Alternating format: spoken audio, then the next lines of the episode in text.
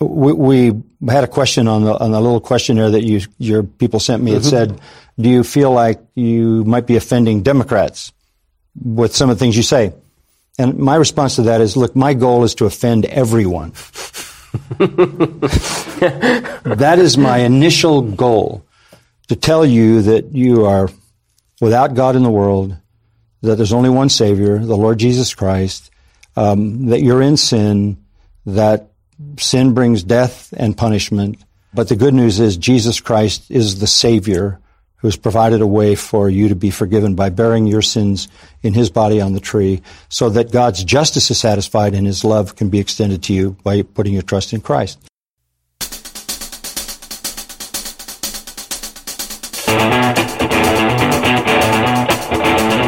This is Apologetics Live with Matt Slick and Andrew Rappaport, part of the Christian podcast community.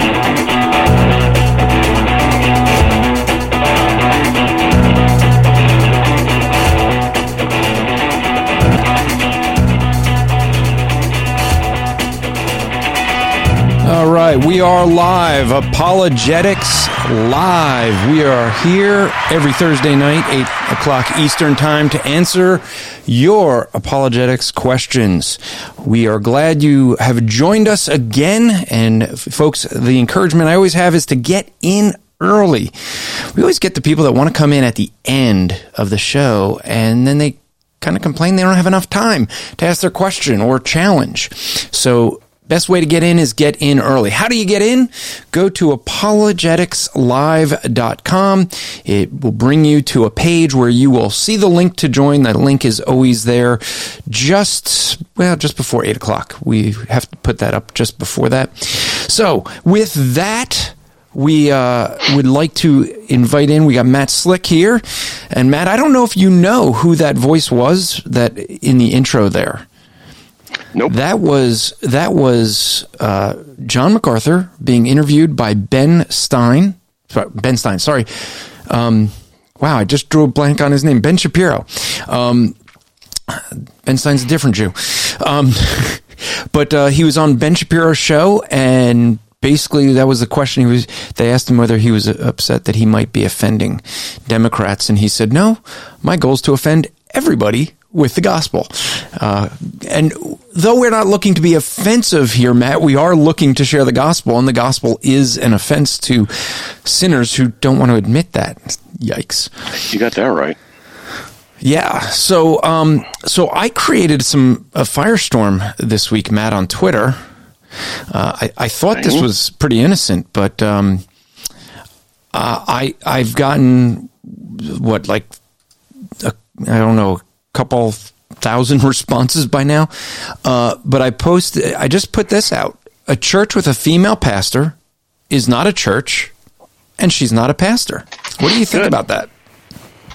Uh, I agree because it'd be a false church. Well, you know, it, it, there's some you could you know defining church there, but she's definitely uh, out of the will of God in that. Yep.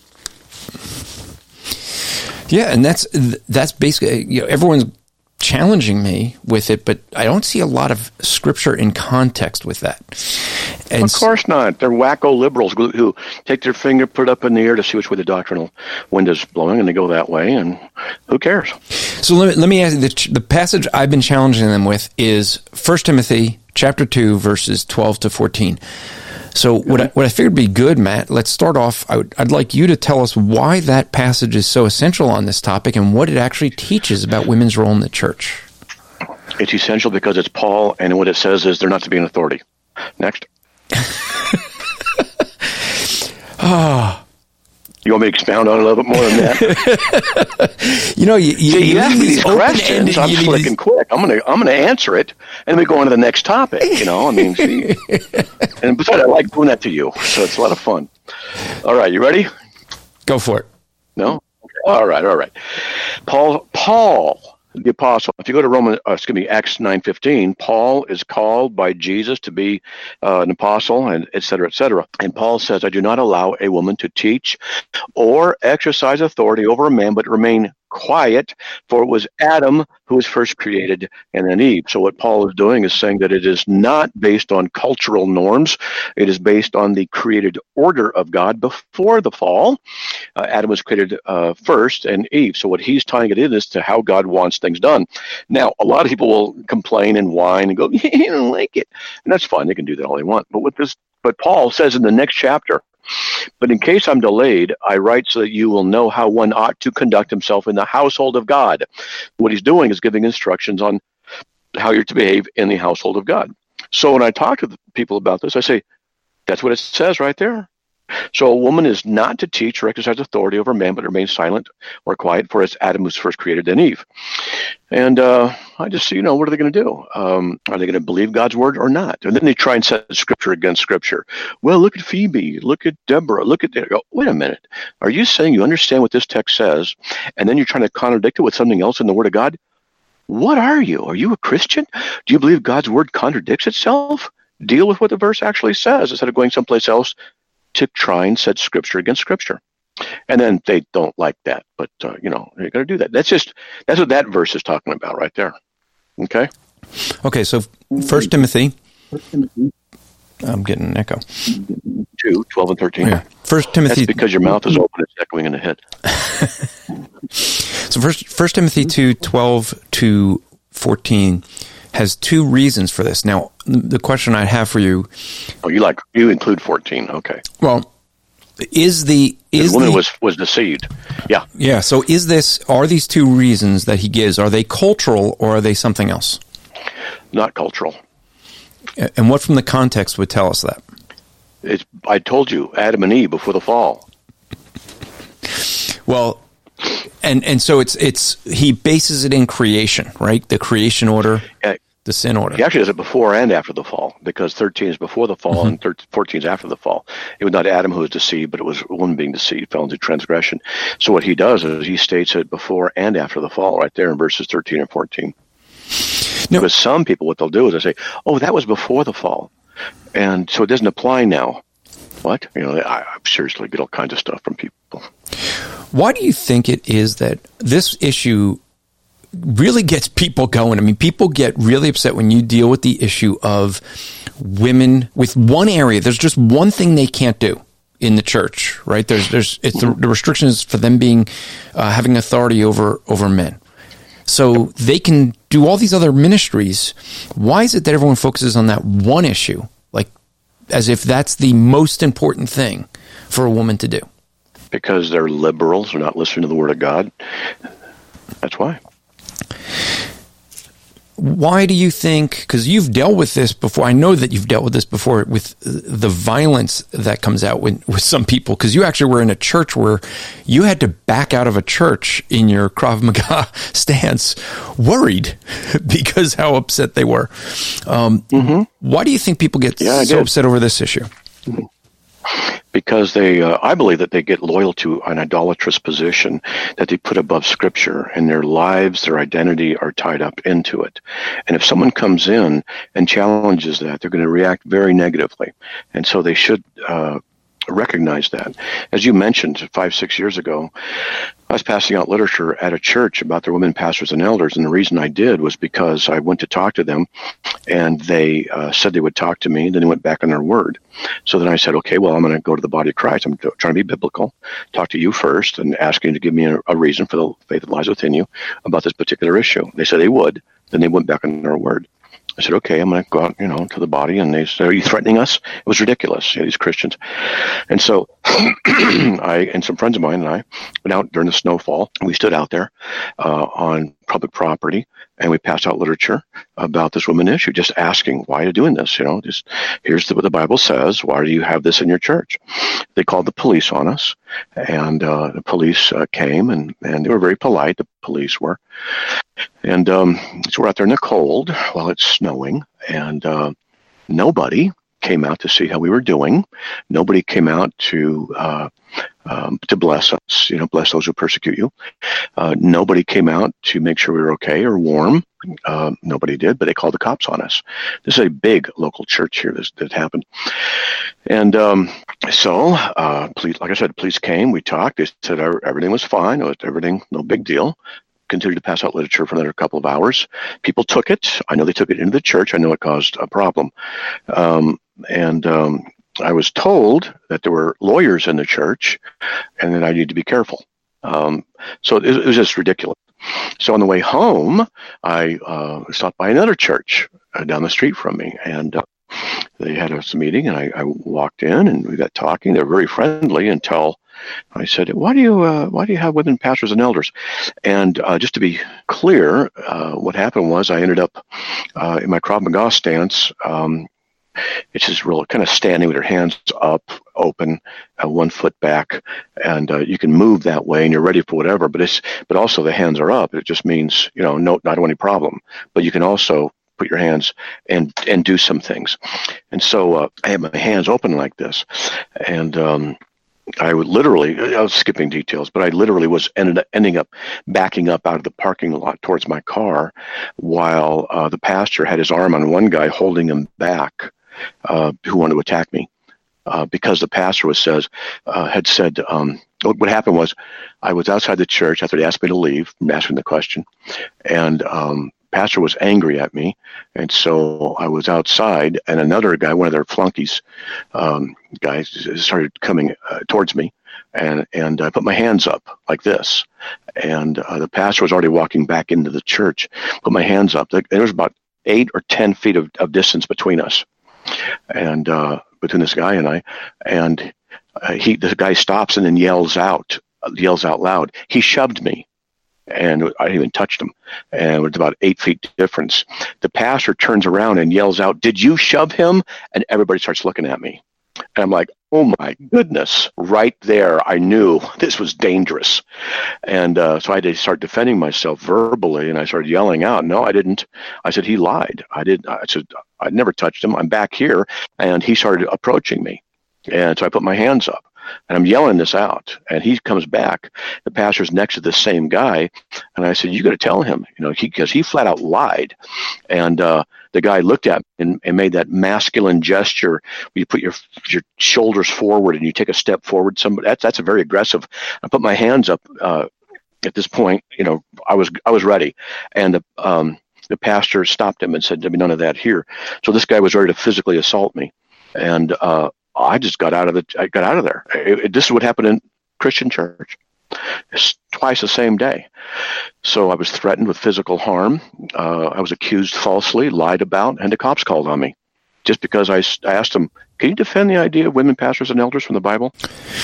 Well, I've noticed that people get real upset over this. I also noticed another trend. I think you've noticed this. Mm-hmm. There seems to be a trend that when you first put allow for female pastors, something the Bible doesn't support, that soon we start to see other things start to go. Uh, do yeah. you do you see this as like kind of that first issue, that that watershed issue that kind of is the first of many falls theologically?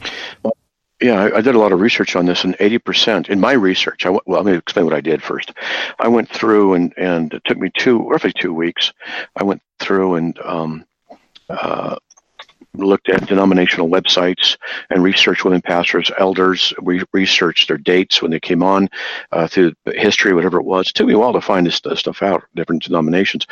Researched if and when homosexuality became an acceptable issue. And then I, I wrote it, so it's up on CARM someplace. And uh, basically, my, my findings were that within uh, one to two, it was a variation, one to two generations of um, adopting women pastors and elders, 80% of the churches or denominations started affirming the issue of homosexuality as an alternative lifestyle, and it's not that serious a, a, a deal. And so, uh, you know, apostasy comes first. Let me tell you something. The Word of God says what it says. If you don't like it, then I, I suggest you either take your Bible and put it up on a shelf because it might offend you someplace else, or you can take uh, the Ronco Exacto knife and you can cut out those verses of Scripture that, that offend you personally, and then you can make it say what you want to say. Uh, you can do that, or you can submit to the will of God. Now, a lot of people don't understand is that uh, men are the ones who are supposed to do this because men are the ones who are supposed to be an authority. Uh, masculinity is under attack in our culture, heavily under attack. Um, I just talked to somebody recently who I won't give too many any details. I'll be very very generic. He he, to no fault of his own, due due to a family issue, um, went to counseling with all the family members, and it turned into a a, um, a male bashing uh, time. And I go, oh yeah, yeah, that's that's what happens. Uh, when I was uh, you know, early in my marriage, my wife and I had some problems, and we went to some counselors, and uh, I learned very quickly it's just male bashing. That's if my wife were to say to me today, "Look, "You need to go to counseling," I would say, first thing in my mind would be, "Oh, because you want to see, you know, your husband get bashed." That's to me, that's all it is, and so I don't put any trust uh, in the in the counselors now, hardly at all, because of that. Uh, and, and, they, Christians and non Christians alike, are ready to start jumping on the Anglo-Saxon, white Protestant American male type of guy. I believe it's well entrenched in their culture. And so I also believe that there's a deception going on within Christian families, within Christian churches, uh, to, in varying degrees. But as far as this goes, that uh, too many people are listening to the to the uh, lies of the world and want total equality in everything, transgender this, and don't you know you're you're a sexist, you're a this, whatever. It's ridiculous stuff, and so it bleeds over into the church church. And those people who are not dedicated to the Word of God, who do not believe the Word of God, who do not trust the Word of God, but open their mouths, drag their knuckles, their eyelids are at half mast, and they go to a church that tells them what they want to hear, and their ears are tickled and they like it and uh, then they go out to a, a, restaurant and get served, and this is their Christianity. These kind of people are the ones that need to be driven out of the church. And what I tell pastors is that what they've got to do is they've got to start preaching to thin the church out, start calling people to task, and start calling them to the cost of discipleship because it's not being preached, it's not being taught. The pastor is supposed to preach and teach to the Christians. He's supposed to equip the Christians for the work of ministry, Ephesians 4 11 through 12. He's supposed to be doing that work, not babysitting the unbelievers. Let the unbelievers come in. They're welcome to come in and hear that gospel message. But the pastor is not supposed to preach in order to make people feel comfortable, because if he does, he's compromising the word of God. So when men start feeling comfortable, they become atrophied. They don't do anything. They get spiritual pot bellies. They become weak, and uh, they don't know what to stand up for. And so in our society, where the male is under attack and the female is the one who's always in charge, and the female is the one who's made to look intelligent and capable, the man's a doofus. Well, then all the more for the men to sit on their hands, to do nothing, to be weak, to not obey the scriptures, be strong, be men, 1 Corinthians 16, 13. And what they do is allow women pastors and elders to get into the church. And it is a shame upon them that this occurs, and they need to have the spiritual guts in order to stand up for righteousness and say, no, we don't allow this, but they don't do it because they're wimps. They don't believe the word of God to gather uh, teachers to tickle their own ears and um, quell the discomfort of their own hearts so that they might feel better about themselves, about their wives, and etc. They're not willing to lead the way they're supposed to lead. I don't care if the world doesn't like what I'm saying. I don't give a flying friggin' rip if they like it or not. Who cares? I get answer to God. That's what the Word of God says, and that's what I'm going to stand for. So there you go. Okay, and I do want to ask you another question, but first, I just want to give a call out to a guy by the name of Reformed Calvinist. If there's anyone who knows who Reformed Calvinist is, uh, invite him into this hangout. He said, "Why do you?" Speaking to you, Matt. Why do you represent? Wh- why do you not represent true Calvinism? You're a fraud. I invited him in, and he vanished on us. So anyone who knows who Reformed Calvinist is, um, invite him in to actually defend his claims.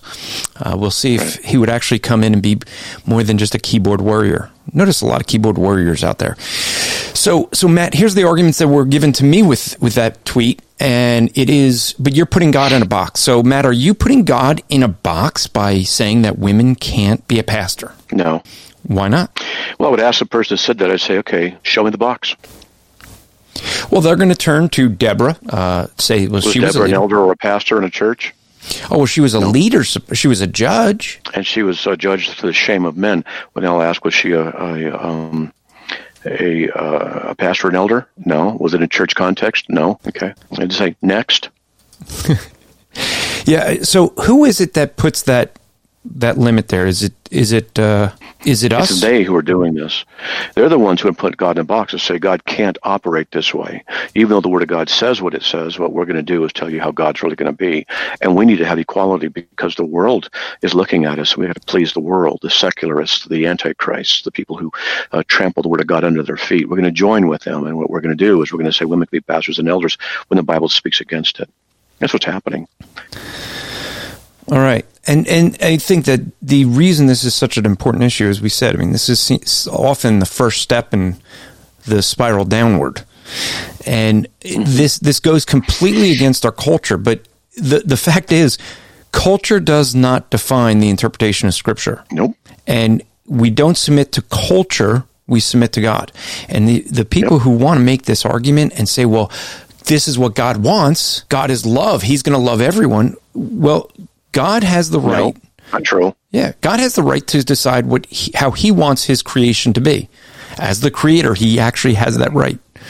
So, you know, I think that it's God who has set this up. All we're trying to do is say to submit to Him and His Word, and I think that becomes the real issue.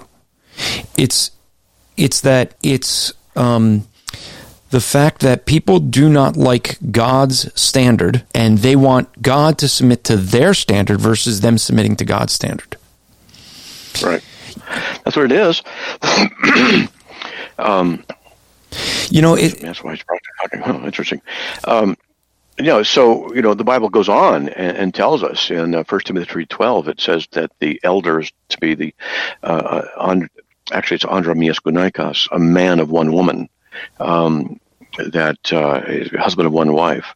And so that's what he's supposed to be doing. The elder is supposed to be a man who holds to having one wife. Now, in the culture, men were married very quickly. Uh, you just were. Uh, Just everybody was married.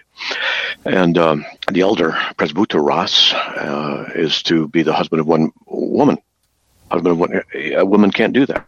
So, you know, it's just a, a real simple thing. And also, let me let me say that this is an authority issue. I've had some people tell me that uh, it's not an authority issue. It's a it's a cultural issue, which we've already addressed. And some people will say, no, uh, men don't have authority over women; that they're equal before God. And what they're doing is they're misrepresenting um, categories. Yes, they're equal before God, uh, Galatians three twenty four, but uh, they're not equal in their positioning. And uh, just as a man in a, in a marriage relationship is the head of his wife, if they're equal before God, how can they he, be the head of his wife? Well, what the Bible says, but yet they're still equal. The equalities are in a different sense, and so what they do is they very often misrepresent the Word of God and then try and set the Word of God against the Word of God. So what they don't realize that they're doing is they're actually aiding and abetting the enemy of the gospel when they do this kind of a thing. Titus 1 6 also says that the elders to be a husband of one wife. Yes, good night, on there. And so the Bible clearly tells us that. And this is the position that Paul the Apostle has stated in the church. And finally, I've had people tell me, well, that was just his opinion. I'm serious. I've had people say, well, that's just Paul's opinion. We don't want to go with it. And uh, say, well, he's giving instruction to the church. Uh, so you're just saying that your opinion's as good as, as Paul the Apostle. And, and I've had people say, yeah, and they're serious.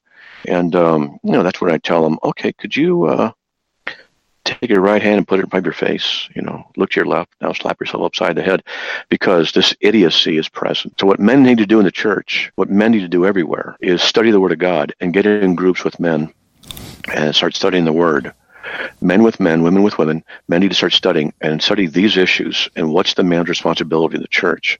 Is to lead and to guide as well as sacrifice and to serve. And so he's supposed to do that. And if a woman pastor or elder is there, he's failed to do his job. And we're talking about, normatively speaking, we're talking about stuff in the United States, Western cultures, and things like that. And this is um, a shame to men. So when I, I see women pastors and elders on TV, and I've seen some stuff on channels, and I see men around them, I, I always look at the men and I go, what's wrong with you guys? What's wrong with you? You don't have the guts to stand up for righteousness. You don't have the guts to stand on God's word. What's wrong with you? And I, I blame it, and I blame the men. When Adam and Eve were in the garden, she sinned first. She gave the fruit to Adam, and then he sinned by eating it. But when uh, they both were hiding, the pre incarnate Christ said to the man, Where are you? He didn't say to them, Adam and Eve, Where are you? He didn't say to her, What have you done? He said to the man, Where are you? So uh, the pre incarnate Christ addressed the man. He was the one responsible. This is how it is. So I tell men this. Men need to submit to this because it's what the Bible says. Women need to submit to it because it's what the Bible says. Both need to repent if they don't don't agree with the, what this is, teaching is. They need to repent and um, they need to come into harmony with the Word of God, and do not look at culture as a determiner for for biblical truth. Okay, so you know, I was teaching uh, in a Bible study through we were in uh, Genesis chapter three. Interesting thing that I noticed that I think applies to this, and you went back to the fall. Genesis chapter 3, when we look at what happened with Eve and the serpent, you see the serpent come and he says to Eve, he, and this is what he, he says to the woman, Did God actually say, You shall not eat of any tree in the garden? Now, this is what I find so interesting about that, Matt, is that the Adam was told he could eat of any tree he wanted in the garden, except one, right? So there's only one that couldn't be. And and yet what we end up seeing is that's the only one that the serpent focused on as if if you can't have one, then it means you can't have any. I see the Correct. same exact thing here. These people who, who try to say, if you can't have a woman as a pastor, then she can't do anything in church. You're restricting her. You're sexist. You're, you're telling her she can't do anything and she's meaningless in the church because she can't do one thing. She could do a thousand other things. There's one thing God said she can't do. It's the same thing as with the tree. There's one tree they can't eat of, and the the serpent acts as if, oh, then you can't do anything if you can't do that one. And it's the same thing over and over again. You got company over? Right now, no. I'm hearing uh, somebody. I don't know what's going on. I'm Yeah, I'm gonna- Stuff. well, I'm Is gonna anybody else bring- hearing it? Yeah, we think it might be Keith. I'm going to bring Keith in and turn his volume up. His volume was down. I'm not hearing anything, but um, Keith, you're you're in here. Do you have any questions for Matt? Uh, yes, I am here, and there is a good chance that sound could be coming from here. All right, Let me see if I can step out that door here. all right. Yeah, I did have a question. Hey, it's dark over there. Yeah, well, I'm outside right now. We see a black screen. Uh, well, here's a clue. I'm, I'm a blind guy, so I don't do well with screens. So Ah. All right. So, so what question do you have for Matt? Are you there? Oh, wait. Something happened. He went mute on us. Let's see if we can unmute. You got to unmute yourself, Keith. If you can hear us, you have to unmute yourself. I can't seem to do it. there we go. How- There we go. Yeah, we hear we you go. now. Hear you now. I, I totally agree with y'all uh, about women and, and pastorship. But I heard it put this way once before is uh, if you have the woman pastor, you have to ask, aren't, aren't there not any men in the church? And assuming that there are no men, knock yourself out. Assuming if there are men in that church, uh, pardon the language, they should grow up here and stand up and preach. Uh, and if you're not in that church and it offends you, hey, there's your mission field. Go and become their pastor. Easier said than done, I know, from what Matt had said earlier. Yeah. Then we have this uh, uh, very, very, very unusual situation, and then you can say, yeah, now she's validly a pastor. And then when you say, oh, well, in this situation, she's a pastor. Over there, she can be a pastor. Now, if you're on a planet with only women, uh, okay, the necessity would, would bring that in. Now, just to be fair, I talked to a woman in Pakistan who was a pastor, and she told me that if the men had stepped up to do the job, they'd have been killed. Ah, They well, what do you do? Well, I, so, I told her, well, then teach them. Do what you got to do. In that situation, it's very, very strange. But God does allow uh, things that are aberrant to occur, and He uses them. But what we understand is supposed to be is women are not to be in that place of authority. They should never use a justification.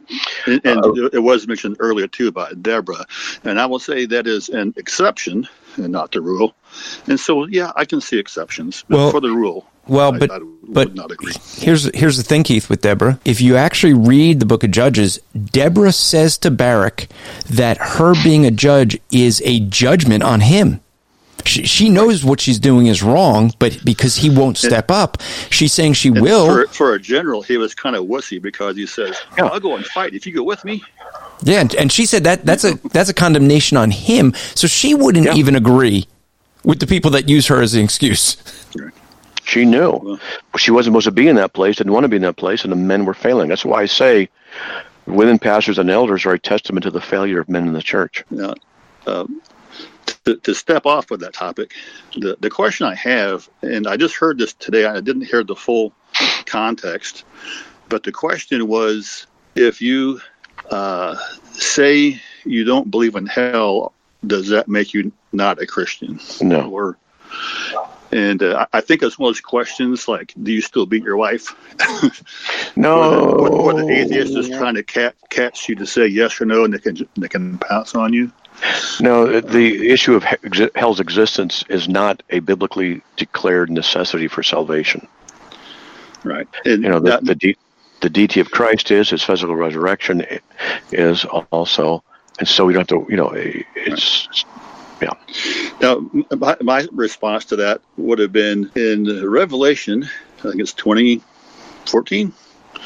It says uh, uh, Hades was uh, cast in the lake of fire. And so, if hell is no longer in existence at some point, then clearly we can still be Christians and still be believers without having hell slash Hades. Are you, So, an, yes, are you an annihilationist? uh, I'm not sure what that means. That you believe that people don't suffer in hell forever? That they are annihilated? Well, the uh, scripture teaches that there is a eternal uh, place called hell, and I will leave it there. Uh, Yeah, but is the hell non-existence to you? Well, you know, I'm just saying in that scripture that talks about uh, I understand. the death and hell will be cast in the lake of fire. You know, all, all the souls emptied out; they'll be judged. You know, those who are judged are also tossed in the lake of fire. Yeah, And I so- understand. But what, what I'm saying though is is the, the question was if you say there's no hell, are you a Christian? Someday there won't be a hell because there won't be a need for it. So yes, there will be. There will eternally be a hell, okay.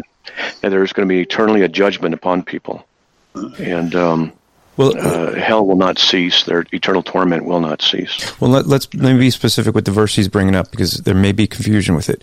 So Hades, which is often referred to as hell, is thrown into the lake of fire. So technically, the eternal place, the eternal resting place of the verse he's talking in Revelation is lake of fire. Now, some people refer to the lake of fire as hell. Some refer to it as Hades. So I guess let me be let me ask Matt's question a little bit differently for you, Keith. Do you believe that there is an eternal lake of fire where people will spend eternity in punishment for their sin? Yeah, Okay. and, and that's that's a key uh, thing to answering the question is how do you define what hell is? Right. Because if someone says, "Oh, hell is," you know, uh, Sheol, the grave, well, that will come to an end, but the lake of fire will still be there. So how, it depends on how a person defines what hell is. And yeah, I agree with you. There is an eternal Okay. place because the Bible says there's an eternal place, and uh, I'm not going to go against that. Good for you. Um, All right. But I just heard this question. It's like it's I, I didn't catch the whole context of it, and it just kind of uh, struck a chord on my mind. I thought it'd be a good thing to ask you about tonight. Sure. Well, I'm glad you did. Yeah, and I, I take the position that there, you know, hell or Hades, depending how you look at that, will will be cast into the lake of fire. That's the eternal resting place, and just like there, that will have an eternal. You're also going to see a new heaven and new earth. God will have a, a final resting place there as well. Um, so, so any any other questions you have, Keith? Uh, no, I, I, I was going to say though, in, in case it tripped me up, I hear my wife calling me. anyway, reference to the past shows. Yeah, you, you want to make sure your wife is. You, you don't want to be. Uh, what was it? Everyone called him uh, Ang- Angry Bald John or Angry Yeah, Bald I, Atheist. that, I think that was it. Yeah. Yeah, so uh, you don't want to be like him, where Matt gets you on the on the, you know, you're, you're getting challenged, and then all of a sudden, you got your wife's calling, you got to go. Anyway, that's why I had to step outside because I was heard the room making all the noise. All right. Well, if you if you mute your phone, you could you could hang out here in case you have another question um, until the room fills up. And I think Kat was next, although right. I don't Well, see standing by. Yeah, so just mute yourself so we don't hear the TV there. And I guess Kat left. So I will, let's see. John, I don't know if you had any questions, but uh, you can unmute yourself if you have a question.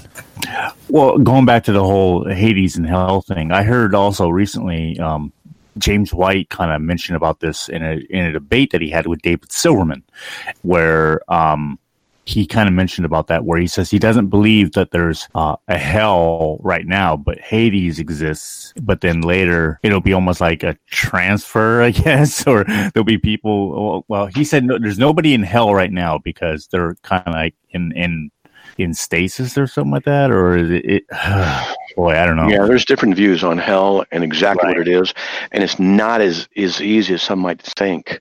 Yeah. Uh, because it, hell is cast in, but then people are in.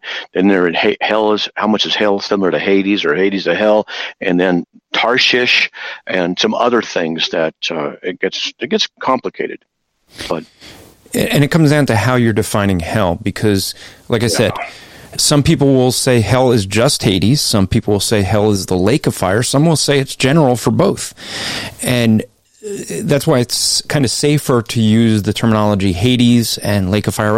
When I share the gospel, I don't say you're going to spend eternity in hell. I'll, I'll say you're going to spend eternity in a lake of fire, just to be a little bit more precise about it.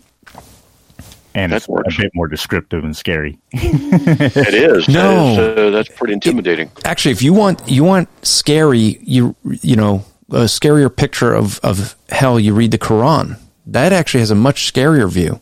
And maybe if this Muhammad guy who's chatting away in chat was bold enough, he could come in here and we could talk about that. But uh, I guess mm-hmm. he's he's only he and Reformed uh, Calvinist. I guess um, I guess they're just what would be the word, Matt, for people who feel bold when they don't actually have to be seen or called out. A keyboard keyboard warriors. Yeah. They hide behind nicknames. They don't risk anything. You use your real name. I use my real name. Our reputations are out there. And then they boldly go behind keyboards and the safety of their internet, uh, behind nicknames. And then what they do is they challenge and make accusations. They call you a joke. That's what Reformed yeah, Reformed Calvinist says. You're a joke. You're, no one invites you be, to Reformed conferences because you're a joke. You're not really a Calvinist. You're a fraud. But yet I did like you asked him for specifics and he couldn't name any. Hmm. Well, that is a good question, though. I've, I've often wondered why is it I'm not invited to speak at Reformed groups? Because. What do you think? Well, I think I know. I know why. I mean, why? have you not looked in a mirror? I mean, they want people yeah. to attend. well, that's a good point. I got to grant you that one. That is a good point. Look in the mirror. I believe it's because I believe in the continuation of the gifts. I, you know, I don't think it's that. I'll tell you why. A lot of folks don't know that about you that much. I mean, it's become more of a thing more recently, but I don't know that's been that big of a thing. I think next in, John, you have anything else? I'll take your silence as a no. Negative. All right. I'm going to add our friend from down under, Andrew, and uh, I guess Kat. I do see a note, note, that Kat said she needed to pop out. Well, if Kat comes back in, we'll we'll add her back. But Andrew, do you have any questions for Matt tonight? Um, well, I'm just here to hang out and learn. Um, as per usual, as always. Um, I guess uh, question would be if women can't fill the pastoral roles, what roles can they fill? Anything except uh, pastoral uh, teaching, preaching. Okay, because at the moment, Ashgrove Baptist, where I'm going, has a woman who doesn't speak every time, and she's more responsible for the counselling side. Yeah, I, I can see that. Uh, no problem with counselling. Wait, wait, wait. But what do you mean she doesn't speak, speak every time? Yeah, what was that? What, what does that mean? She preaches every now and again. Oh, so that's a violation of the word. Okay. Okay. Because yeah. she, she is a former missionary too. Yeah, and she's violating the word. If she gets mm-hmm. up and she preaches on a Sunday the word of God, a sermon, mm-hmm. she's in a position of teaching authority. Yeah, okay. So it's not her position. And um, eh, you know, if I were at a church, say, you know, whatever, and I'm down, I don't know everything about the church. And All of a sudden, some Sunday morning, some woman comes up. She's a missionary from so and so. She's going to be delivering the word to us this morning. I would have to make a decision yeah, right then and there. Often. Yeah, I'd, I'd, make a decision right then and there to either leave or mm-hmm. stay stay there in order to get notes in order to confront the, the eldership because I most definitely would. Okay, Matt. And I would expect okay. so badly. Let me let me challenge it a little bit, Matt. Hold on, Andrew. I want to challenge Matt a little bit. I want to challenge Matt a little bit here right. to, to test it more. So you said on a mm. Sunday. Let me first ask this: uh, Joni Eareckson mm-hmm. Tada, she is speaks at conferences, right? She gets up and gives her testimony. Would would you have a problem with someone like Jenny, Johnny Anderson Tata giving her testimony? At, just Not not not on a Sunday. Okay, Not so all, not not at at all. all. How about if she is in her testimony sharing scripture and explaining it? Not, no problem. Now doing the same thing on a Sunday. Now she's in the place of teaching authority in the church. Okay, so you you make a you making a distinction. And, and Andrew, I'm sorry, I just wanted to, I wanted to No, that's get Matt okay. to work on this. Um, so you make the distinction of it being Sunday during a worship service, then. Well, see, that's the place of authority. See, and it says she cannot be an elder or teaching authority over men. He's giving instruction in the church. So, what do you do when a woman's out on a, a street corner preaching the gospel? Hey, folks, you need to believe in Jesus Christ in order to be saved. I'm not going to stop her. It's not in a church that she's doing that. She's not in a position of teaching authority over men in the church context. She's out there evangelizing. No problem. But if Do she's that. but if she's doing it at at a church, like a church conference, and she's doing it, she's still at that pulpit, is she not? Well, it depends. Uh, is you know that this is where some of the gray areas come in, and it gets more difficult to really weave through some of these pitfalls, these problems, because we want to see how close we can get to the the line of, of sin without getting there. And so, let's say I was a pastor of a church, and we had some missionary woman who'd done some incredibly great stuff by by God's power, by God's grace, and um, would I let her come into the pulpit on Sunday under certain circumstances? To uh, to to expound on the glories of God that He's done, I'd say br- briefly. I'd say I would tell her you're not to be uh, in a teaching authority position here. You can't expound and authoritatively declare to anyone what they're obligated to do. You can do is just say what God has done through your life and how He's worked, and that's it. And then you can invite them to meet you in a Sunday school class afterwards, and you can give more details, and that's fine. And if she said I don't like that, I'd say take it up with God. Okay. So more, more or less, you're saying I should move on. I mean, there's a Presbyterian church closer to me, and it means I don't have to jump on a bus. Yeah, you know, I think that uh, it's okay in the scriptures uh, that if you're inconvenienced, it's okay to support a church that violates the word. I think that's okay. Yeah, no, it's but to get to the Baptist No, church, Matt. I No, have Matt. To jump on two buses, which is utterly painful. But I've liked it, and I re- be, beyond that, I really like the church because the eldership thing actually is only a fairly recent change. Up to that point, it was only men who were elders. So now they have women elders. Now they have women elders. They do it or not. uh, they do now. Okay, so then why don't you go to the scriptures? Go to go to CARM because I've done the research right there. Go check it up and print up some stuff, get some stuff, and go to them and say, "Why are you doing this?" Okay. Okay. Oh, it's, it's either that or I'm I'm just going to the closer church. Yeah, me, I'd be guess. consider- I'd be taking the word of God to them. Uh, excuse me, I was just wondering if you could deal with the word of God, please. Uh, Why are you doing this when the scripture says this and this? Well, you see, And when it, I, whenever I hear someone, well, you see, blah blah blah, I know it's going to go bad. I don't know. It well, goes it's yeah.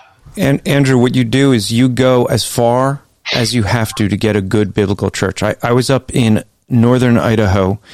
There's a family that I met that they drive an hour and a half one way to go to church, and they're in church three times a week. So they do a three hour round trip. They spend nine hours in the car just so they could be at church.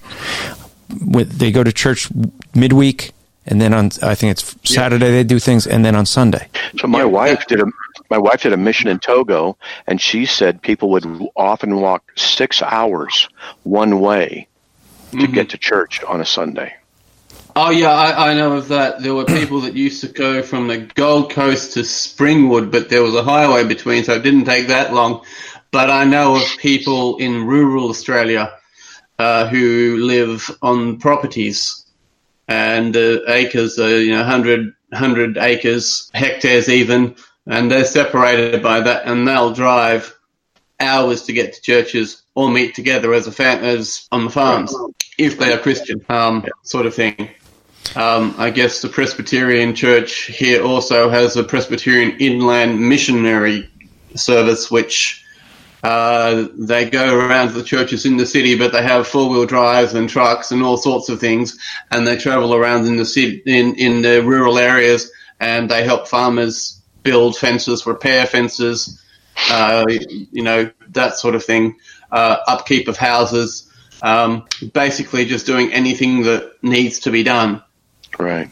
There you go. And they, uh, they're, they're very interesting and harrowing people, actually. I've met two couples that do that.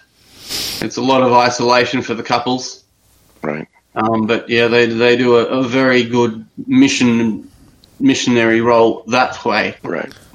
Um, but since I switched to Ashgrove because I used to go to a Presbyterian church on the north side here, then I had to stop. Then I had seizures come back for the epilepsy, and I had to stop driving. Full stop. End of sentence. Uh, no GP is going to let me drive again, and I pull myself off the road myself anyway, um, which I probably should have done many years ago. Right. Um, and I guess I, I guess what I'm trying to do is justify staying or leaving, and I guess I've got to try other churches out first. I would try and go to them and say, "Here's what the Word of God says. Why are you violating the Word of God?" Yeah, I think they'd give me. They get. They definitely have their reasons for them, for them, and that's the problem. And I don't think I'm. Here are the reasons, and uh, see what they say. Yeah. Uh, I mean, we put it through, and it was put through. a vote. there were some who didn't go. Of course, with uh, Pastor Tim's exit, a lot of people have exited too, um, just Go because of. to them. Go talk. Go go go. Get the information. Get it. Get her. Go talk to them. Mhm. Yep, gotcha. Yeah. No, I'm, I'm, I'm getting it. Sorry, Asperger's must be kicking in. Yeah, so this is getting interesting. So Matt, uh, Reformed Calvinist says you're a joke. I'm a joke, but John MacArthur is the true is true ministry, unlike these clowns. I guess he doesn't realize right. that my doctrine is exactly, pretty much, almost exactly in line with John MacArthur. So how could I be a joke for what I believe, and yet MacArthur's not? We believe the same thing. Hmm. I guess He's a he's troll. I guess he's too much of a coward to come in here. So Yeah, he's a Well, but- troll. C- Can I say to extend that I, uh, well, I, I, I had a thought just to uh, extend that if he thinks he's that great, what about R.C. Sproul? He had a very different view. Ravi Zacharias doesn't even uh, believe in Calvinism and refutes it on a regular basis. I can think of John Lennox who doesn't support Calvinism, yet they don't deny the existence of God. Well, well, this guy's saying that. I guess. Well, at least Matt is not a real Calvinist. So I, but he didn't define it. So, so maybe maybe he'll come in. Maybe Muhammad will come in. We're we're asking. Muhammad says that we're not letting him in, uh, but that's not true. I have not blocked him. I haven't timed him out. So, Well, but- if you need me, if you need me to go, I can go back to YouTube. no, just no, as easily. no. We're we. I mean, the room's not full yet, and we're gonna next before we go. Um, yeah, we have two two more folks in here with questions, uh, but before we go, uh, Andrew, if you just want to mute, or actually, I'll, I'll mute you for now. Um, so before we get to the next person, who I think is going to be, it says, I think I can't read it so well. Something Jonathan, Ta- Tatiana, maybe. Uh, just my eyes are not uh, so good. Uh, before we get to to them, uh, I just want to uh, give a plug for a conference coming up, uh, March fifteenth and sixteenth. Uh, Justin Peters from Justin Peters Ministries, Pastor Frank Mullis from Striving for Eternity Ministries, um, Joe Swazo. Well, those two guys the, I mentioned are the, the keynote speakers. We have Pastor Joe Swazo from Emmanuel Bible Church and Coleen Sharp from Theology Gals. We'll all be speaking at a conference. I will note Coleen Sharp will be doing a breakout session to women only, since we were just talking about that. but um, this conference is going to be on the topic of suffering, something that if you were listening to this show for any length of time, you know Matt understands quite a bit about this recently with what his wife physically is going through. So she understands physical suffering, but that also puts a strain on Matt, where Matt deals with the suffering of having to support someone in that way. Maybe you suffer with depression or anxiety, you suffer with physical issues, you suffer with uh, being. Ma- married to someone who's unsaved or having children who are rebellious, whatever the issue is, everyone has areas where they suffer. Most of us don't want to really get that be known. This conference is called the Sanctification Through Suffering Conference. It's going to be held in Freehold, New Jersey at Chinese American Bible Church. And the, the thing with this conference is we want to see people learn how God can use your suffering for your sanctification. And if you want to get the details, if you just go to strivingforeternity.org, right on the homepage is a link to the conference. And so you'd be able to get the details there.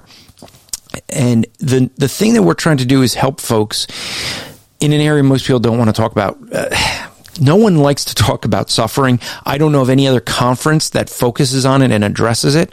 And we may end up doing this where if this conference goes well, we're going to take it on the road and, and do it in other places. So if you're interested in having it your church, contact us at strivingforeternity.org. But the thing that we want to do with this conference is to be able to um, have something that is a resource for folks to be able to learn how God can use your suffering that you have in your life for your sanctification to grow you more like Christ. So if you're interested in attending, now we have, if you go and register, the cost is $40. That is to cover the flights for the speakers. We're not, Striving for Eternity isn't making money off this. The speakers will get the money. The issue that we want to do though is some people cannot afford because they're struggling with things. Financial struggles is also a struggle.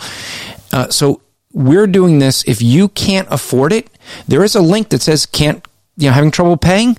Then you come to you just come to the conference at the door. We're going to do a love offering. You you pay what you can at the door. If you can't pay anything, that's fine. There's others who can. Some people I know that are, have already paid and they're not attending. You can also go to Striving for Eternity org slash donate and you could say that you want to put something in for conferences and we'll direct that for this conference so that's a resource we want to make available to you and with that i'm going to bring in and i think it was well i'm going to let i'm going to let you give your name because i think it's a Tat- tatiana but i couldn't read it yeah, you can call me JR. JR. Okay, well that's easier. So JR, welcome. I think is it your first time here? It is. Yeah. All right. Well, welcome. You have a question for Matt? Uh, yes, sir. So I have, I'm a believer. I have a question about Numbers 5, 11 to 31. Um, and I've I've looked this up in, in three commentaries, and they don't really address the apologetics concerns. This is one of those passages atheists love to bring up. So I thought I'd just come in and ask you about it. Uh, and then, since you're on the topic of women, I I have a secondary hypothetical about an argument for women as elders, but uh, that's more of an intellectual exercise. Okay, so you have a question on what? Uh, the, my, the reason I came in here was Numbers 5, 11 through 31. Uh, the It seems to describe uh, a situation in which a, a, ritual is performed in order to discern whether or not mm-hmm. a woman has, a, a wife has committed uh, adultery, and it the, the punishment seems to be miscarriage at best uh, atheists would describe this as God condoning abortion as punishment, which wouldn't make sense if you're punishing the, the unborn child for the offense. Where does it say abortion in there or anything like it? What verse? Uh, yeah, so uh, it talks about there. There, depending on what translation you have up, it might say thigh. It's one of those issue ones where they it's translated very. Yeah, I'm sorry, I'm looking it up right now. 25 through 28, uh, and then there's one uh, one mention prior to that. Yeah, drink the water. Uh, abdomen will swell, and her thigh will waste away. And the woman will become a curse among the people. Um, I don't see where it says that the uh, where you know the child's to be lost. Um, um, yeah, uh, so you you got it. So 21, 22, and then 25 through. Uh, uh, the woman swears an oath. Um, yeah, 27 or abdomen will waste away. Well, I don't even know what that means really. And water brings a curse. Shall go to your stomach. Your abdomen swell. Your thigh waste away. Okay.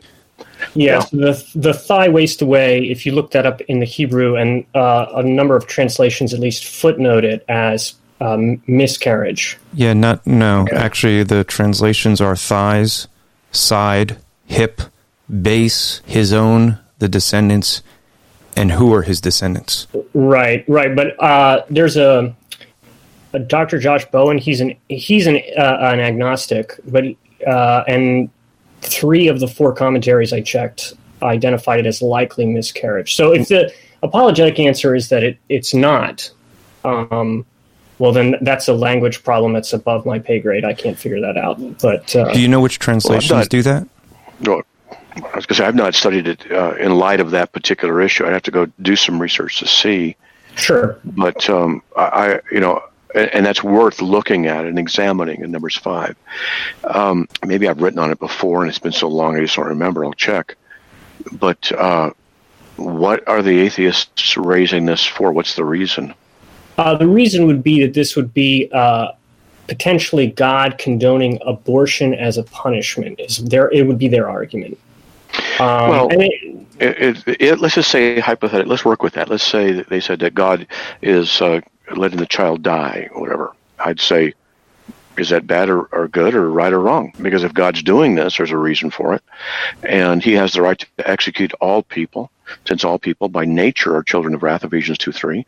So how do you know He's not taking the, the child home so that uh, he'll be with Him in heaven instead of being raised in a situation where he, his reputation would be um, very negative, and he might have a, a very uh, guilty, suffering kind of a life socially because of it. I'd say you, you don't know all the details, but I'd say, Mr. Atheist, so what? Are you against abortion? And they say, well, we, you know, we are for it. So, but you, in the Bible said it's not. Well, show me where it is that in the case. And even if you're going to argue from inside the Christian perspective, well, then you have to understand that God has ordained this as a means of test in that Old Testament context and would have worked out just as God desired. So what's the problem? So they don't really have anything to stand on if you, know. Okay. Uh, to to kind of uh, devil's advocate a little bit. Uh, so the the atheist I was talking to actually was pro life, and he would say it's inconsistent in the Christian worldview. But so would you say? How would he know it's was- inconsistent in the Christian worldview? uh, he would say um, uh, one it says that they're not going to pu- punish the there's a, uh, the children for the sins of the father. Um, so the effect the of sin, the effect of sin, uh, the effect of sin uh, it can pass down. So that's a different concept there. Well, I- yeah, I would agree that effective sin. This this um, it seems like uh, uh, a punishment for adultery being killing the child does seem like punishing the child for the parent's sin. Though. It seems like that. And with David, uh, he lost his son due to the sin. So we would have another instance of that. In fact, I have written on that. Yeah, he brought that one And up. yeah, there's a consequence to our actions that affect others. And what does it mean to be punished for another person's sin? Well, if I rob a bank, you can't go to jail for that. You can't be punished for my sin. But if you're in the bank and I go in and I shoot people and you're shot in the process, you don't, let's say you don't die, well, then you are now affected by my sin in that context. And there seems to be a spiritual kind of a consequence of people's sin that, aff- that affects others. And if they're going to say, like in David's case, that the child's punished, well, in all seriousness, who says it's a punishment on the child? How it's a punishment on the on the father, on David, that he would lose the son. It's Yeah. not a punishment on the child. Yeah, you would have to intrinsically believe life is good, um, and then that's not necessary. Yeah, so within the Christian worldview, uh, that that makes sense. Uh, another question from a devil's advocate perspective: Would you consider this a good law today? Uh, are you an atheist uh, in disguise? No, I am not. no, I'm actually a uh, uh, in full time ministry. Okay. Uh, a good law for today? Uh, no, I'm not a theonomist. Right. Okay. Well- I, I I'm not either. well, well, let me because because I mean you're saying the question is. I guess the reason I have issue with the question is you said, "Is this a good law for today?" And we never discussed what the law is. So, you know, that- yeah, and, that's true. And and re- some ref- and I do- let me just- take it differently. Yeah, let me just do one thing real quick, and that's this: uh, your your friend who said that this refers to abortion. Uh, I've gone through now. I looked at the English Standard Version, the Holman, the New American Standard, the New English Translation, the New King James, the King James, New International, the Complete Jewish Bible. Uh, no, sorry, not that one. Um, uh, the New American Standard 95 version. Um, looked at the New Revised Standard, looked at the New Living Translation, looked at the New Jerusalem Bible. Um, just going through all the Bibles that I looked through the American version, the Amplified version, the Good News Bible, the Message, Darby, the, the 1890 Darby Bible, none of them say that. The closest they, these come is that they say your abdomen swells. That would be the opposite of an abortion. If your abdomen is swelling, that would more seem like you're getting pregnant.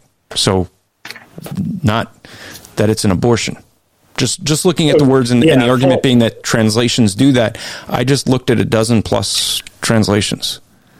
None of them. Sure, they, they all say thigh. pregnancy was one of the things the commentary said, but it, it, some of the translations do footnote uh, miscarriage. I didn't do as thorough a, a uh, survey as you did, but Well, I didn't do it. I'm just I just went through each translation to look at it to see if any of them did say that. I didn't see any of it.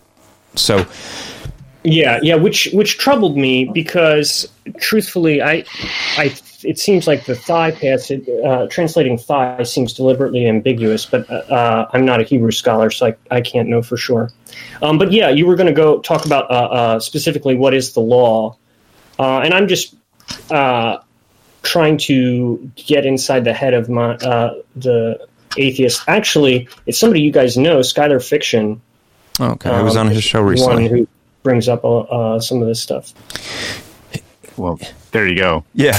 Well, I mean, keep, yeah. I mean, you keep in mind that his source is not a is a uh, not a Christian scholar, right?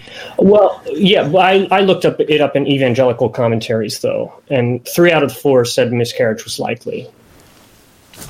They didn't put it in terms of abortion, but Well, actually, it, it, it is funny because this I, this was a passage I got uh, asked today if I would respond to on my Rap Report podcast. So I may end up dealing with this because when we get emails with requests to do interpretations of passages, I tend to do that. So yeah, that I may have to do some study on this, and you know, Matt, maybe I'll do an article on it.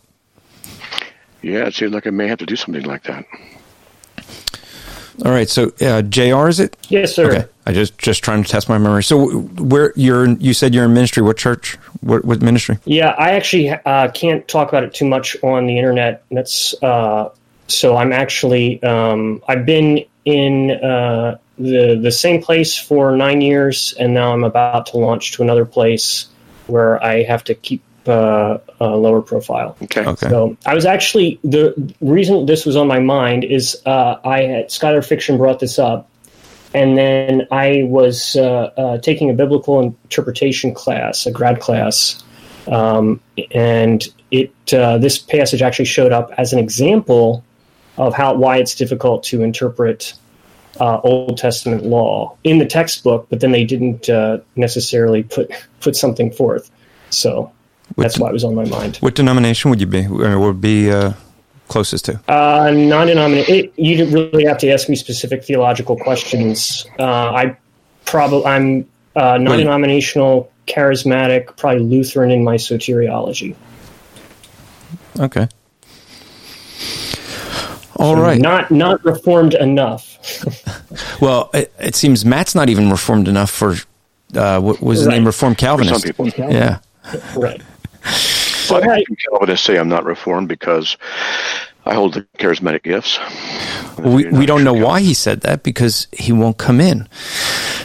Yeah, that's all right. It's the troll. All right. Well, d- Jr. If you just mute yourself. If you have another question, just let us know in in the side chat. Or Yeah, I did. I did have a second hypothetical since Oh, you were okay. on women. That's right. But uh, if it's if I need to wait in line, that's fine. no, no, no. Go for it. Go for it. Yeah, so this this is um, I'm just interested in the response. So the the this one is Romans 16 says Phoebe is a deacon. Now that Greek word can be interpreted multiple ways, but if she's a deacon, then the language prohibiting uh, fem- uh, that says husband of one wife in the deacon passage in Timothy then does not prohibit uh, women from being in that office. So why does the language prohibit women being in the office of elder? That's the the argument. Well, since we know that the Bible doesn't contradict itself, uh, we know that she can't be a deacon in the authoritative sense in a church context. That'd be very simple. And the word diakonos means servant. And Okay. So she's a servant uh, of the Lord, and uh, you can have servants who are male, female in the church, in an ecclesiastical structure, or not. And so it's just used in different different sense. That's all that's going on. And if you take a look at that passage in First Timothy uh, three, what you end up seeing is it's it's going to say uh, first it talks about the the role of the pastor. Okay, verse 1 this is a trustworthy saying. Anyone who aspires to the office of an overseer overseer bishop pastor same same position different ways of explaining the same office. So it starts off with that. Then in verse 8 likewise deacons okay? And as matt said this is a servant. This isn't a leadership position. This is a servant position. And you see that he goes through and then it says likewise women. Now the word there for wives in many translations can also be woman. It's more often actually translated woman, but it is translate can be translated wives if there is a husband referenced. Okay, so some people will argue that the deacon is the husband that's referenced. But in this case, there is no specific husband that's mentioned. The fact that it says likewise is the same connector that we have in verse 8. So when you see the first, you see things where it is specific to male deacons. Then you get a reference to the female deacons. Okay. Then in verse 12, it goes back to male deacons, and now it's specific to things that only male deacons can have. So what you have is here's the rules for a pastor, just like that. Here's the rules for the deacon. The first set in verse 8 and 9 are true for both female and male deacons. And then you have it going back to things that are only true of a male deacon, like being the husband of one wife. So oh, okay, so I'm so do you believe women can be deacons or not? I was a, so let's. It seemed like Matt was suggesting they cannot. Well, let's first translate it, that. It can be an ecclesiastical structure. If the deacon is defined as someone in authority over anybody and in the church, then no. Yeah, it can be Even deacon in this. Because there are different ways of defining the office. If it's an ecclesiastical structure, no. But if they are just helping out and they're kind of called that, uh, I don't like that idea. I don't think it's a good idea. But that's uh, that seems to be one of the ways of defining it that way. So, so the thing is, this is why I say this is a word that got transliterated into English because people created the role of a deacon no longer as a servant, but as a leadership position. And therefore, they actually created a new English word to satisfy their ecclesiastical government. So I would translate this as servants. Likewise, servants now you don't have that problem because they're not a leadership role. And that's why I wouldn't have a problem with it, like Matt said, if they're in the proper functioning as this text says. Okay, yeah, when, and that was my view of deacons as well. But then it seems like if you'd go that route, then that the previous argument based on language still works. You'd have to go to other texts to say women can't be elders. Yeah, well, there's you don't see you know the interesting thing is that you don't see any reference to if you want to say that's a wife, you don't see anything reference to the pastor's wife and wh- whose wife would need to have the qualifications. The, I mean, the pastor, right? If there's going to be qualifications for a wife if that's what that's saying, then you'd think the pastor's wife would need qualifications too, and you, you don't see that there. So if this is, here's the role of pastor, who's the overseer, and that's the idea there, and then you have these servants, well, you have male servants and female servants. So, um, so that, that answer your question? Uh, yeah, I mean, I, I could go on because it, it doesn't seem that but I, I, I, don't know. This is a, a, hypothetical for me, so I don't know if it's uh, necessarily is worth the time. But uh, it, it seems like that the logic of that argument would then get us into the um, well, what about the whole single men thing? If that makes sense, so it, it just seems to me. Yes, well, uh, here better go to a to, to a different text. So, well, no, actually, what what you see there when it says the husband of one wife, it, it actually is literally a one woman man.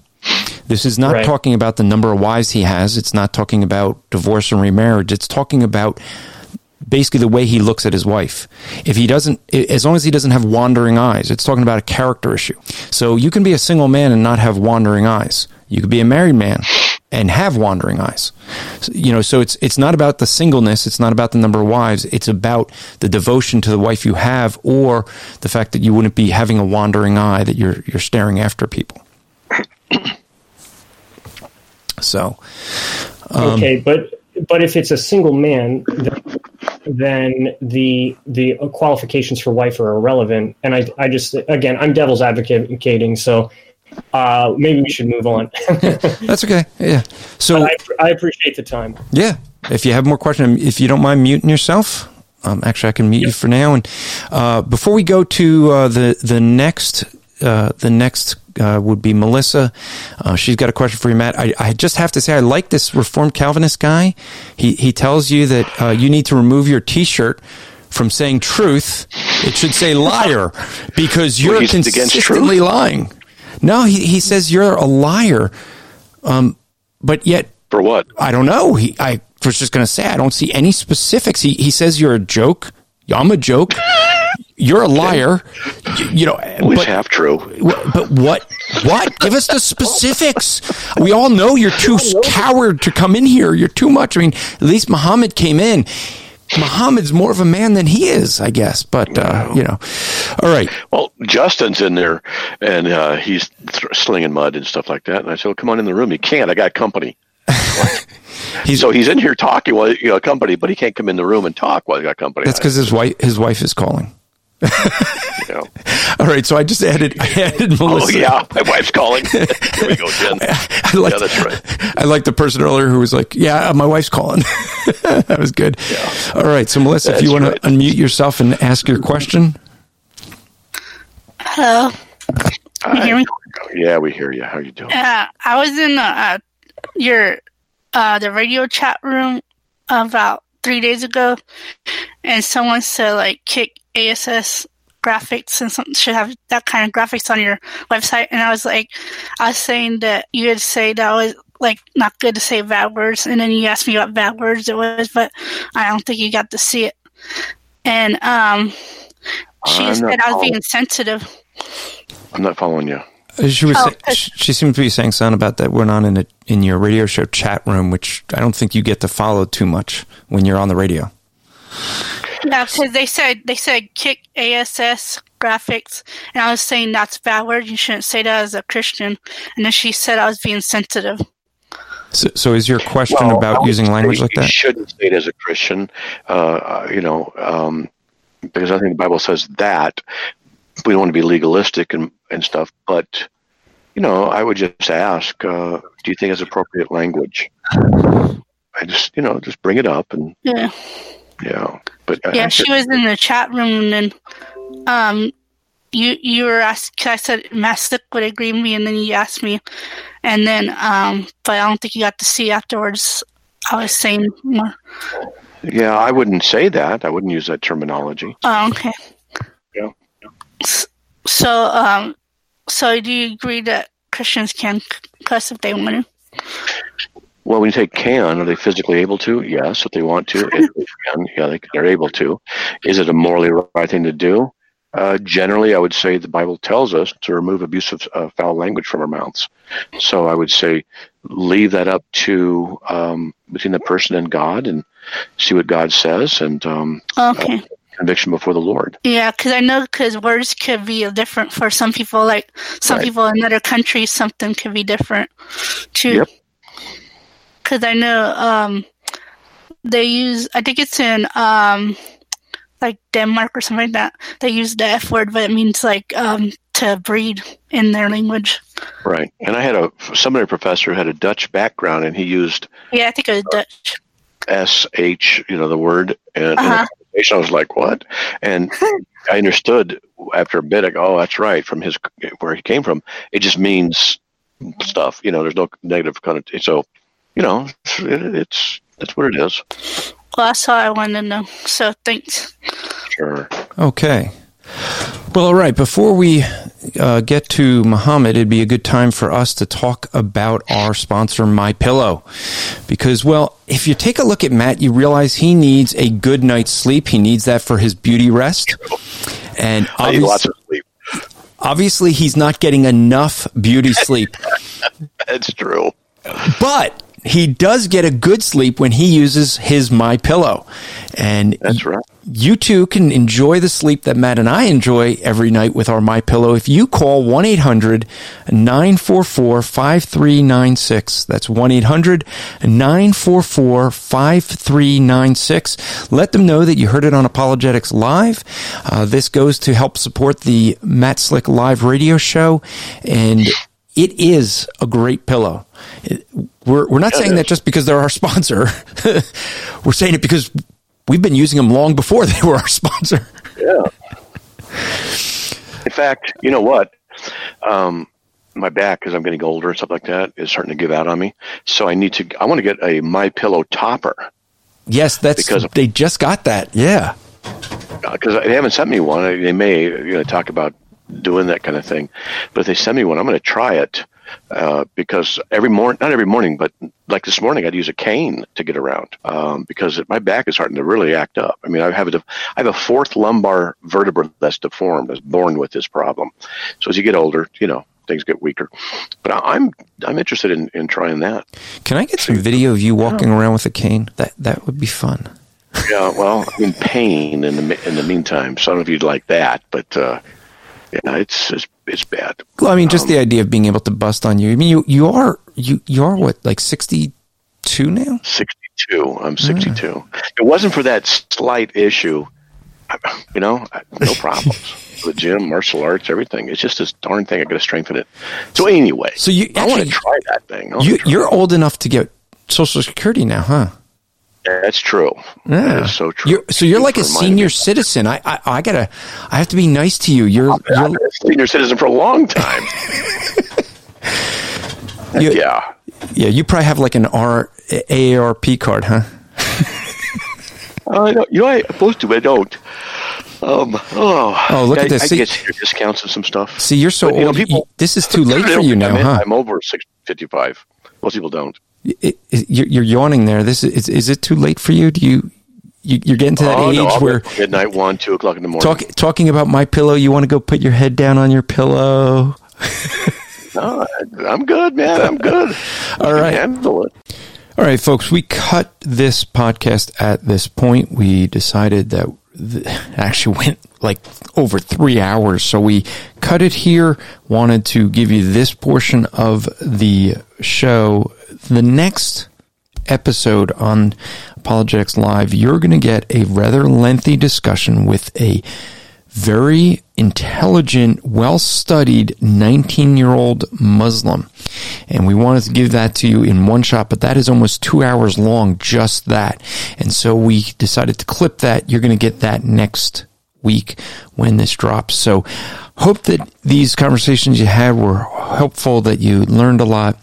And just a reminder, if you go out to the page strivingforeternity.org slash donate you can donate to us monthly there you can also go to our patreon page search for striving for eternity if you give $2 a month we will give you a free copy of what do we believe if you give $5 a month, we're going to give you what do we believe and what do they believe.